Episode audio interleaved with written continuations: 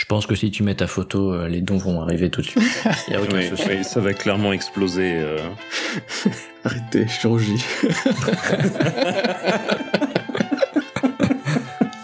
Bon, je crois que j'ai la punchline d'intro de l'épisode. Merci les gars.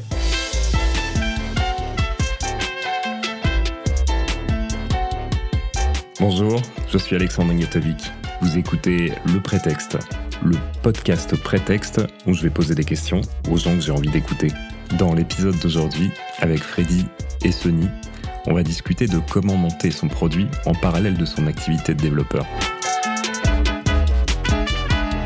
Euh, allez, on est reparti. Freddy, bonjour. T'es papa de Manga Collect. Est-ce que tu peux nous décrire en deux mots ce que fait Manga Collect? Eh ben, Manga Collect est une application de, de gestion de collection de mangas. Euh, tout simplement, euh, les utilisateurs euh, enregistrent leur collection et ça leur crée automatiquement le planning personnalisé des prochaines sorties à suivre et quel volume il manque dans leur collection. Le but pour eux est d'avoir toujours leur application dans la poche et ne pas acheter de tomes en double, ce qui peut arriver souvent quand on commence à dépasser les, les 1000 ou même 800 volumes dans une collection. Merci Freddy. Sony, bonjour. Tu es le papa de Cults 3D. Est-ce que tu peux nous expliquer un petit peu ce que fait Cults 3D Bien sûr, bonjour. Et alors, Cults 3D, c'est une plateforme sur laquelle les gens déposent des fichiers 3D, donc des fichiers euh, à destination d'une imprimante 3D. Euh, Le but, euh, c'est de les, de les partager sur cette plateforme et éventuellement de les vendre. Donc c'est une grosse place de marché euh, pour pour ce nouveau monde qu'est l'impression 3D. Merci beaucoup. Vous avez tous les deux bootstrappé votre produit perso, votre side project, tout en ayant une activité euh, principale en parallèle.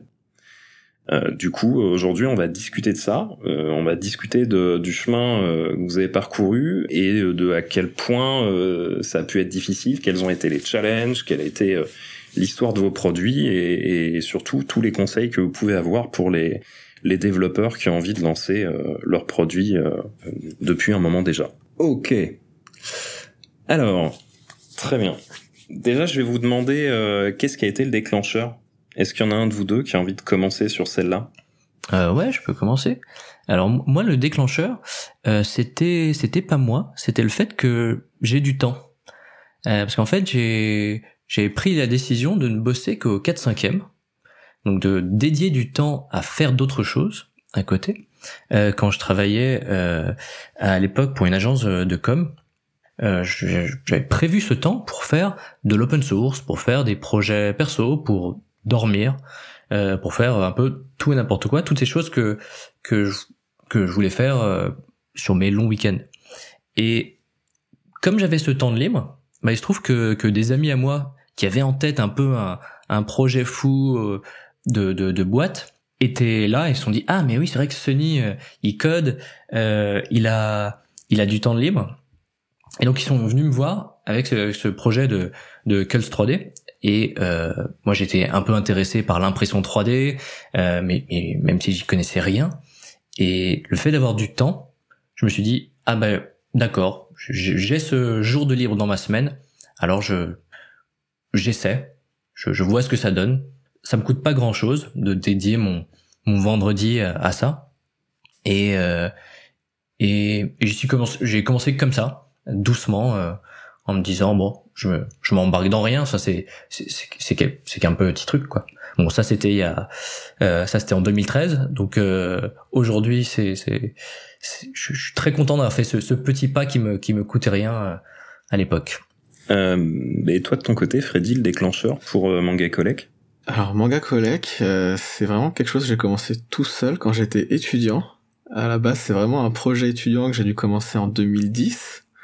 Que, que je, me- servais un peu de ce projet parce que bah euh, euh, dans mes dans les études, on avait toujours c'était toujours un peu orienté projet, faut rendre un truc à la fin du semestre, etc. Et du coup, moi, je me suis dit bah je vais faire un truc un peu qui me plaît euh, pour créer une une plateforme. Et des fois en plus, euh, je pouvais utiliser le même projet hein, si j'incluais plusieurs trucs pour que ça fasse plusieurs cours en même temps donc j'avais un produit un peu mieux fini à la base c'était un peu pour tricher entre guillemets entre différentes euh, matières euh, et parce que simplement bah je, je commençais à avoir pas mal de mangas je voulais gérer mon application et euh, même si j'ai mis du temps à, à ce que l'application mobile euh, soit prête on viendra sûrement dans d'autres questions euh, j'ai prévu vraiment du début, je voulais une application mobile.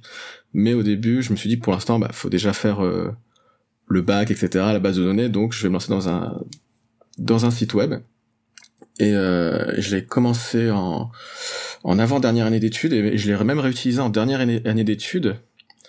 Euh, je l'ai refait complètement parce que j'avais fait en PHP et du coup j'étais passé à Ruby on Rails à ce moment-là. Ça m'a été même reproché en dans mon euh, dans mes soutenances de fin d'études parce qu'en gros bah le développeur qui refait tout au lieu de euh, au lieu de garder existant et de construire mais aujourd'hui je suis content de ne pas avoir gardé les passes en PHP quand même parce que en fait j'ai toujours du code de cette époque qui tourne et voilà du coup euh, c'était le début du projet. Même si après il a été en, pause assez longtemps parce qu'une fois entré dans la vie active je n'avais pas autant de temps. J'étais en, full time pendant longtemps. Mais euh, l'élément déclencheur c'était ça, c'était bah je voulais une collection euh, sur mobile, euh, je voulais que ça marche offline. Quand on est dans un magasin on n'a pas toujours de réseau. Et, et j'étais pas satisfait des solutions actuelles. En fait ça existe des solutions en ligne de sites web qui pour gérer sa collection de mangas mais sur mobile ils avaient rien, ils avaient une application qui était pas mise à jour depuis deux ans sur Android, sur iOS, iOS ça n'existait pas du tout donc en fait j'avais cette idée en tête depuis le début et, euh, et en fait, c'est même pour ça que j'ai choisi mon premier job dans une agence euh, qui fait du mobile. Parce que je voulais aussi avoir un peu plus de skill mobile.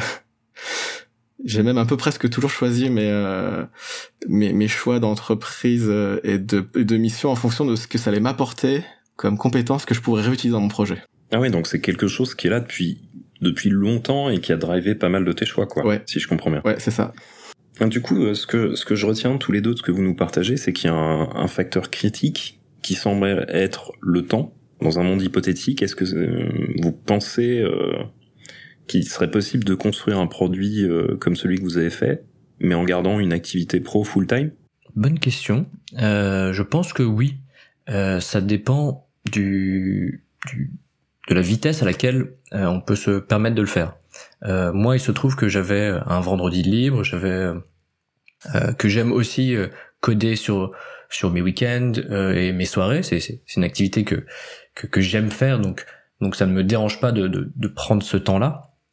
Et donc je le faisais avec avec avec plaisir. et j'aurais pu également le faire sans un jour off de plus, mais ça aurait pris juste plus de temps.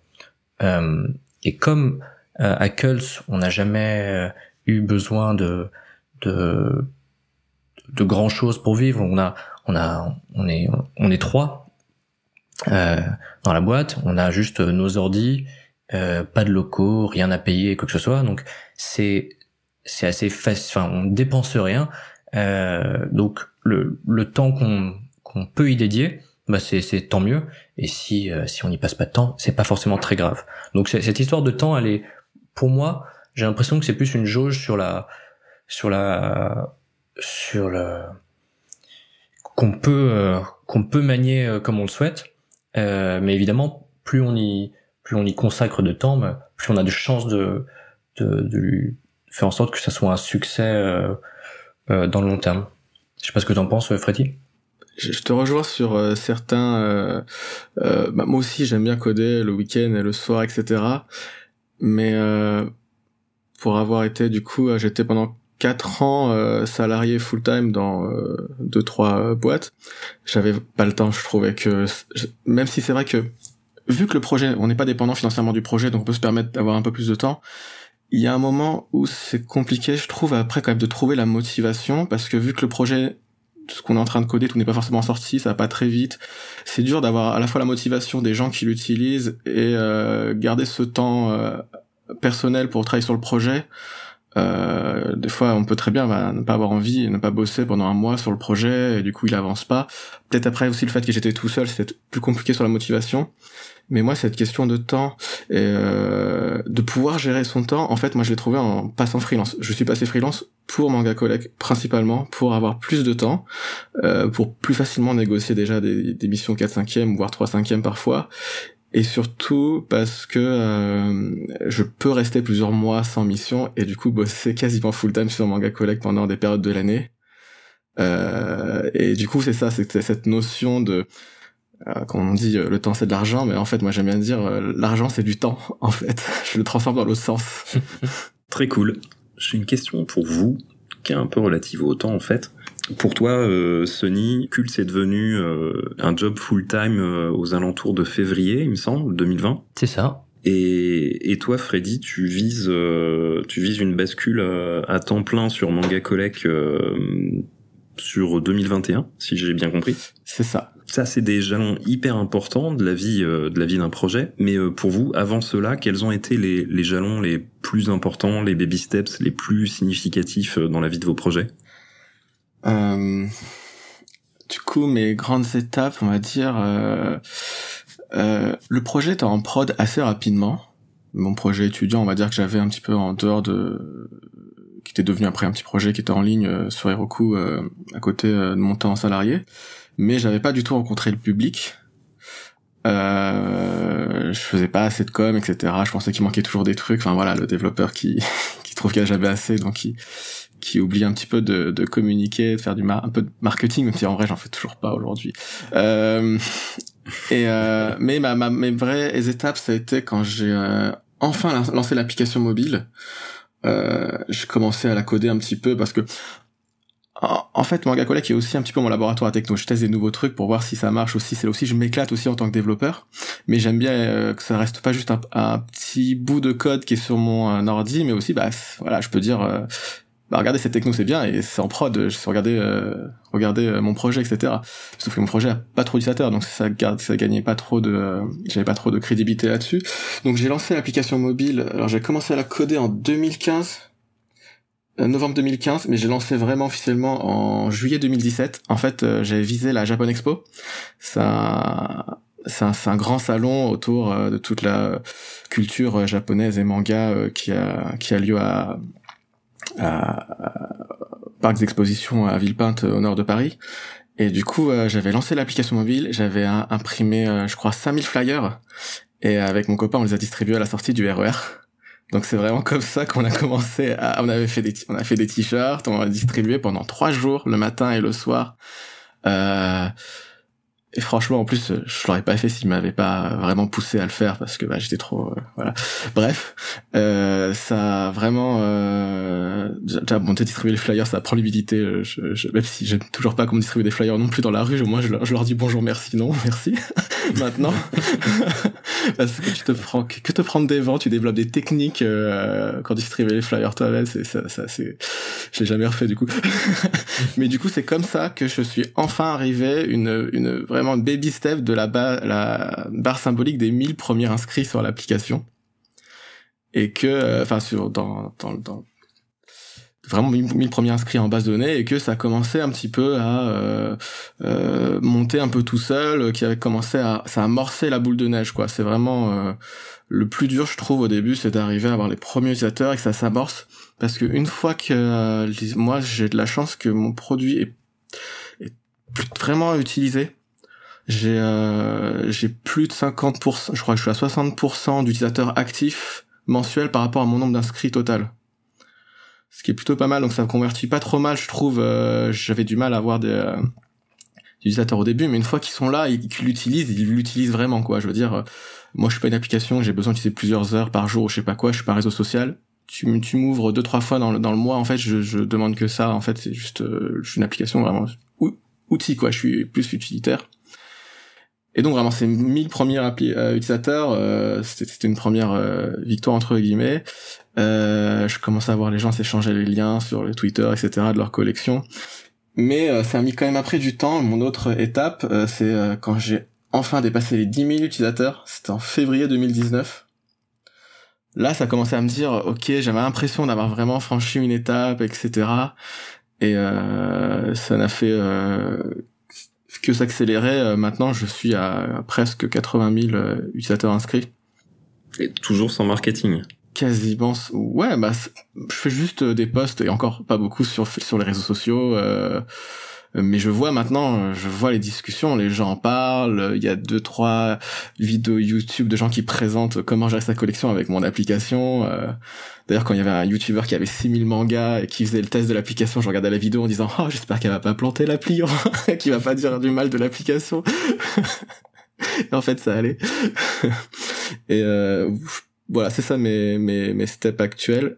Et euh, bah, mes prochaines steps, ça sera bah, d'en vivre, euh, ce que je m'espère cette année. Et euh, du coup, pour toi, Sony, les baby steps de culte, ça a été quoi? Bah moi, je l'ai pas vraiment, euh, je les ai pas vraiment ressenti ces baby steps parce que j'ai euh, j'ai toujours fait ça un peu à côté en me disant oh c'est c'est un, un, petit projet, euh, il me prend il me prend un peu de temps les week-ends, mais c'est sympa. Ah il y a, y a de plus en plus de monde, bon bah c'est cool. et euh, et j'ai pas vraiment réalisé à quel point ça, ça amenait du monde à cette application, à quel point elle était vraiment, vraiment utilisée. Enfin, je, m'en rendais compte parce que quand même, je voyais les, chiffres augmenter, mais euh, j'étais un peu comme une grenouille euh, euh, qu'on fait, qu'on fait chauffer dans une marmite à feu, à feu doux, puis jusqu'à ce qu'elle boue, jusqu'à ce que l'eau boue. Et, et un jour, j'ai regardé sur sur Alexa, qui est un, qui est un genre de ranking de, de sites euh, qui permet de dire un peu dans le monde, euh, comparer des, des, des, sites web, ils ont un peu un, classement des sites web. Et là, j'ai réalisé que, euh, du coup, j'ai comparé euh, 3D avec euh, euh, KissKissBankBank, euh, chez qui je bossais à ce moment-là, qui est quand même une grosse boîte, qui est reconnue dans, dans le monde, une soixantaine d'employés. et et j'ai réalisé qu'en fait, bah, 3D venait de dépasser qu'est-ce qu'ils ont banque et, et là, j'ai un peu pris une claque. Je me dit, mais, mais comment ça, c'est comment c'est possible que que, que 3D.com, euh, mon petit site que je fais euh, au 4-5e euh, dans mon temps libre, fasse plus que le gros site Qu'est-ce qu'ils ont banque que tout le monde connaît. Et là, c'était un peu un, un peu un choc. Enfin, un choc. Non, j'étais juste très content. Et et j'ai pris un peu la, la mesure de se dire qu'en fait, bah euh, oui, le, site fonctionne très bien, il tourne très bien, euh, les, gens l'apprécient et euh, peut-être que c'est pas qu'un petit projet à côté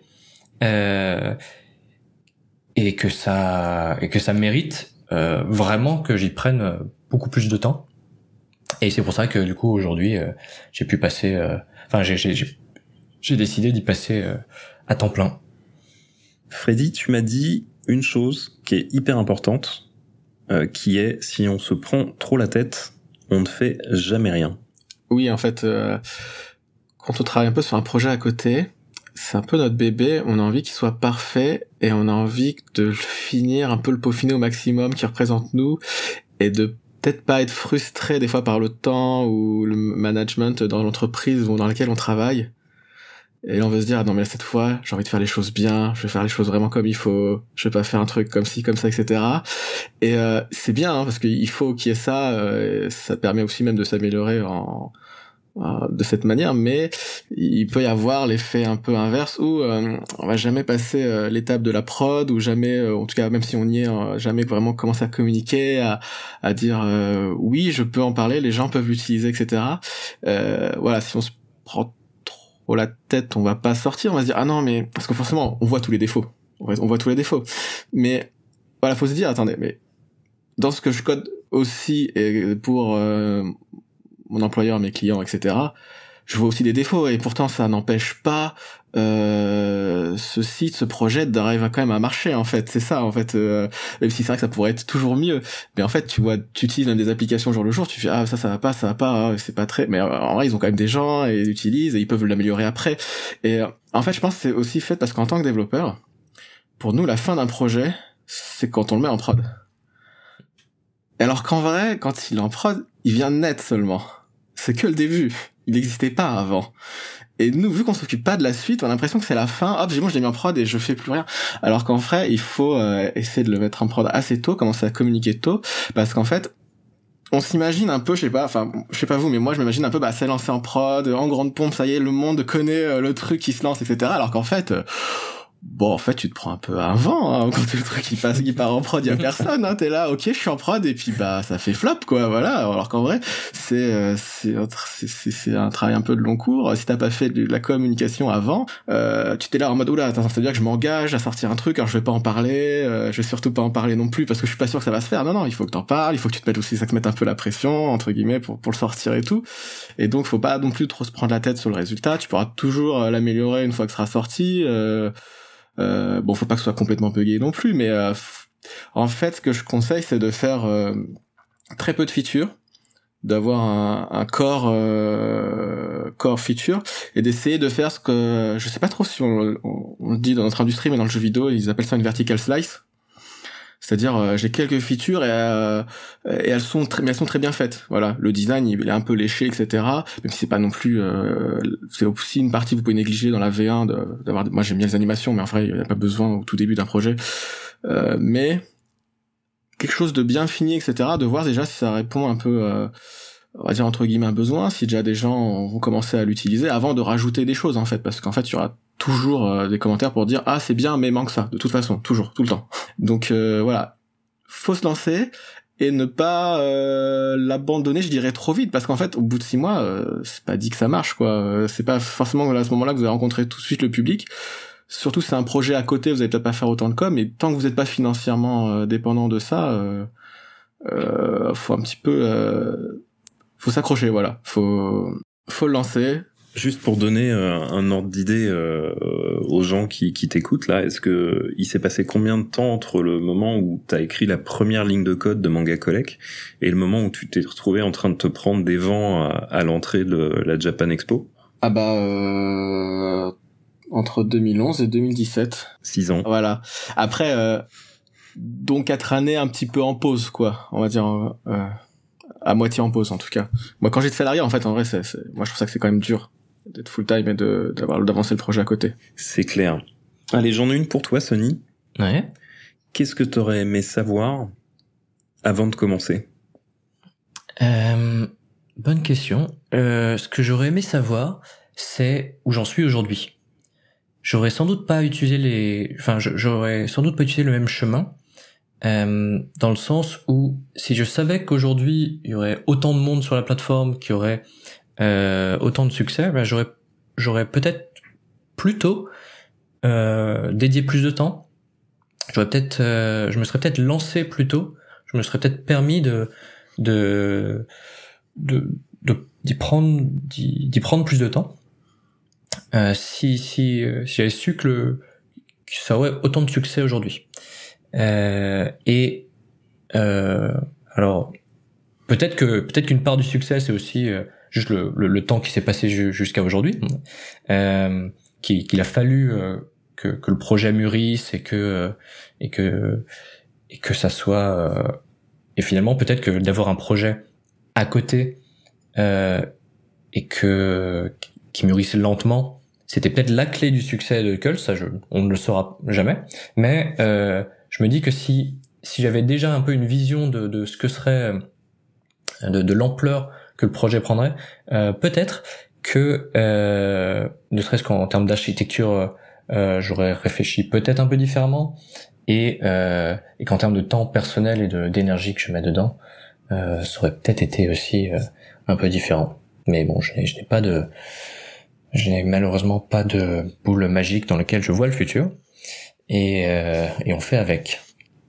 Je vois, je vois. Merci pour ça. Et toi, Freddy, il y a, y a, un truc que tu aurais aimé savoir avant? J'ai une question pour Sony. Vas-y. Je voulais savoir du coup si vous comment Cult a, a, a, grossi, si vous faisiez un peu de la communication ou c'est beaucoup de bouche à oreille qui a marché. Je sais pas si tes euh, tes partenaires dans le projet sont des profils plus euh, comme marketing ou. Alors ouais, tout à fait. Ils ont plus un profil un profil euh, euh comme market et ils ont euh, et ils sont pas du tout développeurs. Hein. Je, je, suis le développeur et eux euh, eux s'occupent plutôt du, du, reste du projet. Et, euh, et en fait, le, on n'y connaissait rien à l'impression 3D quand ça a commencé. En même temps, pas grand, enfin, il n'y avait pas grand monde qui, qui connaissait beaucoup le, le sujet à l'époque. Et donc, on, on, a commencé à s'y intéresser. Et la première chose qu'on a fait, et je pense que c'est un bon conseil euh, euh, pour pour des boîtes sur des technos un peu nouvelles, euh, bah, c'est de commencer un blog on, a, on, on s'est créé un petit blog. Alors avant même que le, que le site euh, lui-même euh, prenne vie, pendant que moi je, je codais à côté, bah, on avait un blog euh, qu'on a monté très rapidement, qu'on a mis en ligne très vite, et ça nous a permis de faire plusieurs choses. Un, de connaître un peu mieux le, le monde de l'impression 3D, parce que c'est un monde où il y a beaucoup de nouveautés, on, il y, a, y, a, beaucoup de choses à connaître. Ça nous a permis aussi de connaître tous les acteurs, de, de commencer à se faire connaître, euh, non pas en tant qu'application, mais en tant que, que blog, et, euh, et de se forcer tous les jours à aller euh, y apporter euh, notre connaissance et euh, notre et, et nous-mêmes de, de, de, grossir et, et à la fois nous de connaître le, le, le, métier et à la fois aux gens qui connaissent le petit monde de l'impression 3D de commencer à nous connaître, en tout cas de, de mettre un mettre un nom à notre notre petite équipe euh, et euh, et que la marque euh, commence à à se propager. Et du coup, quand on a sorti Cults, euh, bah, un peu comme toi, Freddy, c'était pas du tout un, un site sorti en grande pompe euh, avec une, une avec, un, avec une foule immense et un cordon rouge à couper. Non, c'était un petit site perdu euh, euh, on était juste très content qu'il fonctionne. Il avait des, des, fonctionnalités genre le plus simple, le plus euh, euh, ce qui permettait juste de poser des fichiers 3D, euh, les partager euh, et c'est tout.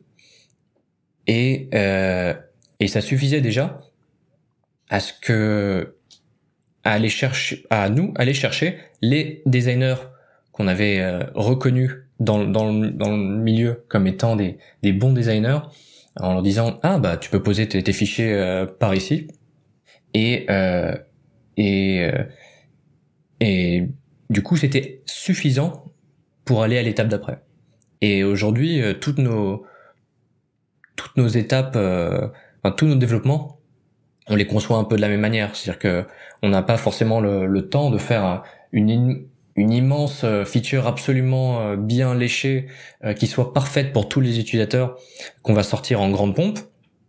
Non, on va plutôt déjà commencer par la, le, vraiment ce qui est ce qui est là la, la, petite chose qui permettrait de, de débloquer le plus de temps pour tout le monde, quitte à ce qu'elle soit vraiment la plus simplifiée possible. Et si on voit qu'effectivement ça, ça fonctionne, bah on, on décide d'y dédier du temps euh, et, euh, et, de se rediriger. Et sinon, euh, sinon on, décide, on dédiera du temps ailleurs. D'accord. Donc vous, vous avez choisi un peu dès le début de, de dire qui était derrière le projet? Ou c'était venu un peu plus tard, une fois qu'il est lancé euh, Comment ça, de dire qui était derrière le projet euh, En fait, si tu veux, moi j'ai eu la problématique où euh, pas pendant un moment, ça commençait un petit peu à, à, à, m'agacer. En même temps c'était flatteur que je reçoive des mails salut l'équipe. Tu vois alors j'étais tout seul sur mon temps libre. On croyait que j'étais une start-up. Et du coup des fois j'avais des mails un peu pas toujours très polis qui s'attendaient pas. Pourquoi il y a pas ça? Pourquoi vous répondez pas euh, tout de suite etc tu vois mais depuis que j'ai un peu justement je, je voulais pas tu vois je voulais pas trop mettre ma personnalité entre guillemets mais en fait je me suis dit en fait il, il faut que je le dise en fait ça va me rassurer tu vois euh, c'est un peu euh, les gens, je suis pas Goliath, je suis David, quoi. Euh, soyez, soyez sympa, quoi. Et, et, depuis, franchement, du coup, je commence à mettre des jeux dans la communication, faire moi, etc. Juste sur les sociaux, ça, ça se passe mieux. Et justement, les gens ont plus envie de partager le, truc en plus. Euh, je sais pas si vous avez eu ça ou vous avez fait du début, peut-être, du coup. Euh, avec le contenu Alors euh, je te je te rejoins euh, tout à fait. On a on l'a pas forcément fait de, depuis le début, mais comme on est trois, on a toujours dit nous. Mais euh, ça arrive que euh, qu'on reçoive des mails euh, de gens genre vraiment pas contents ou euh, qui ou qui, sont vraiment dégoûtés par notre plateforme et qui veulent qui veulent fermer leur compte absolument tout de suite et, et nous dire tout ce qui va pas et et on leur répond ah bah on est désolé et bah on est une équipe de trois développeurs de trois et nos prénoms c'est ça c'est c'est Sonny Pierre et Hugo et et il euh, n'y a pas de souci. Euh, on espère que, que tu trouveras quelque chose de mieux à part, enfin plus ailleurs. Et là, ça a, un, ça a un effet assez fou de complètement inverser la, la discussion parce que les, gens ont l'habitude aujourd'hui sur Internet de faire face à des énormes, des énormes boîtes vers les, auxquelles ils peuvent pas communiquer. On, on ne peut pas parler à, à Google peut pas parler à Amazon. Mm. c'est, on a juste un énorme mur face à soi. Et donc Et des réponses automatiques. et des réponses Oh. automatiques. Et là, d'avoir des humains derrière, euh, avec des, des prénoms et qui soient une petite équipe, ça, ça change complètement euh, la discussion. Et euh, ça nous arrivait plein de fois où des gens, genre complètement mécontents, sont retournés à la fin de la discussion, parce qu'on on a, on a continué à, à discuter avec eux. À la fin de la discussion, sont, euh, sont devenus euh, des, des super fans de notre plateforme et Meilleur euh, ambassadeur et presque. des- C'est ça, ils sont devenus des ambassadeurs et on dit ah euh, ah bah merci, euh, je suis trop content, bah, je vais supprimer mes comptes sur les autres plateformes et euh, mettre tous mes trucs en, en exclusif chez vous. Euh, bon bah d'accord, tant mieux. et donc euh, et en fait on a un peu l'habitude de, de de parler comme une boîte, un peu comme tu disais Freddy, mais je pense que c'est une euh, c'est une mauvaise habitude et qui euh, enfin quand on y pense, quand quand quand quand on l'a en tête, bah, on essaie de de vraiment se rappeler que bah on est une équipe de trois et donc on, on le met un peu euh, à plusieurs endroits sur le site, euh, on le on le répète à chaque fois que les gens euh, nous envoient nous envoient des emails et euh, et ça suffit en général à à à remettre à remettre un peu d'humain derrière et c'est vrai que ça que ça change tout. C'est vrai qu'au début, on a envie de se lancer en mode, ah, je fais, je fais un truc pro, je fais une communication comme l'entreprise, on va, on va se mettre, alors comment je communiquerai, alors qu'en fait, faut pas faire ça. Oui, ça crée un petit supplément d'âme, j'imagine, et, et c'est ça qui vous permet de connecter bien avec les communautés, quoi. Mm. D'ailleurs, en parlant de communautés, elles ont évolué vos communautés au long de l'aventure? Euh, oui, après, moi, je l'ai que via le prisme des, des réseaux sociaux. J'ai pas, j'ai pas, je crois que je suis à, euh, moi j'ai une petite, petite communauté, hein, je vois genre 1500 followers sur Instagram et euh, 2000, un peu plus de 2000 sur euh, Twitter. Je poste pas énormément de choses, mais j'ai commencé, je personnalise en fait un peu même mon le, le Twitter de mes réseaux sociaux. En fait, par exemple, moi je mets euh, sur mes réseaux sociaux mes propres achats manga. En fait, j'ai pas encore fait, je- Hmm. j'aimerais bien presque lancer un blog de review, mais en fait j'ai j'ai pas le temps de même d'écrire. Mais juste déjà je mets euh, voilà ce que j'ai acheté, euh, voici les, je, je- je me lance aussi les étapes du projet. hein. Par exemple, c'est tout bête, mais mes posts qui marchent le mieux, en fait, c'est ceux où je dis ah bah nouvelle étape, euh, nombre d'utilisateurs, en fait, euh, nouveau euh, cap, euh, 40 000, voilà. En fait, les gens ils sont contents et, et ils se disent ah bah je, je- oui, euh, moi aussi j'ai partagé votre app, euh, machin. euh, c'est la libraire qui m'en a parlé, etc. Donc c'est assez cool. Et c'est vrai que c'est c'est intéressant surtout moi. Je, ce qui fait super plaisir à voir, c'est quand tu vois que la, boule de neige elle est lancée, qu'elle marche toute toute seule et que tu vois, moi ce que je vois très souvent sur les réseaux sociaux, les gens font un screenshot de l'application de leur application et en dessous les gens ils mettent euh, eh c'est quoi cette appli c'est quoi cette appli? Et du coup je suis tagué ah bah c'est manga collect machin ou quoi etc et ça ça marche tout seul tu vois. J'ai plus rien à faire en fait. Tu vois j'ai j'ai de la c'est c'est fou. C'est ce moment où les, les gens sont, sont fiers d'utiliser euh, ton propre euh, site. C'est quand même assez, assez dingue. On a vraiment euh, aussi des gens qui sont absolument euh, euh, trop contents d'être euh, d'être sur Cult, d'être ils sont ils sont fiers pour toi quand quand tu dépasses un certain nombre d'utilisateurs et t'as as, l'impression qu'ils sont vraiment euh, font partie d'une grande famille euh, euh, d'utilisateurs. C'est assez euh, c'est assez incroyable.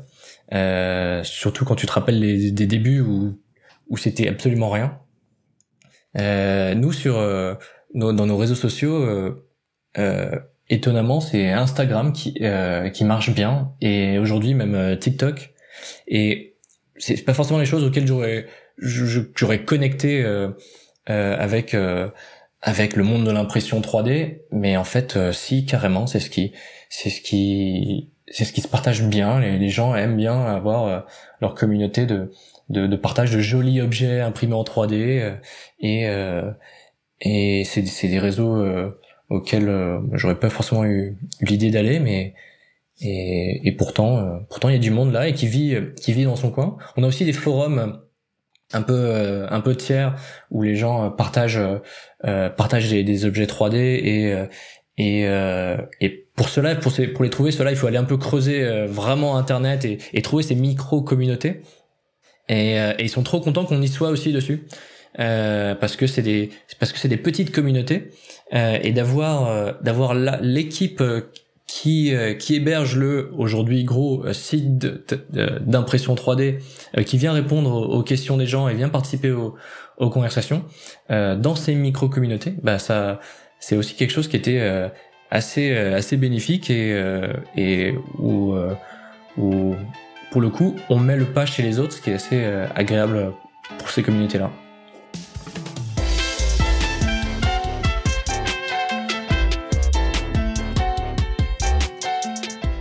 Vous avez écouté Le Prétexte. Vous pouvez me suivre sur Twitter à bancaire, B-A-N-K-A-I-R. Et n'oubliez pas de vous abonner.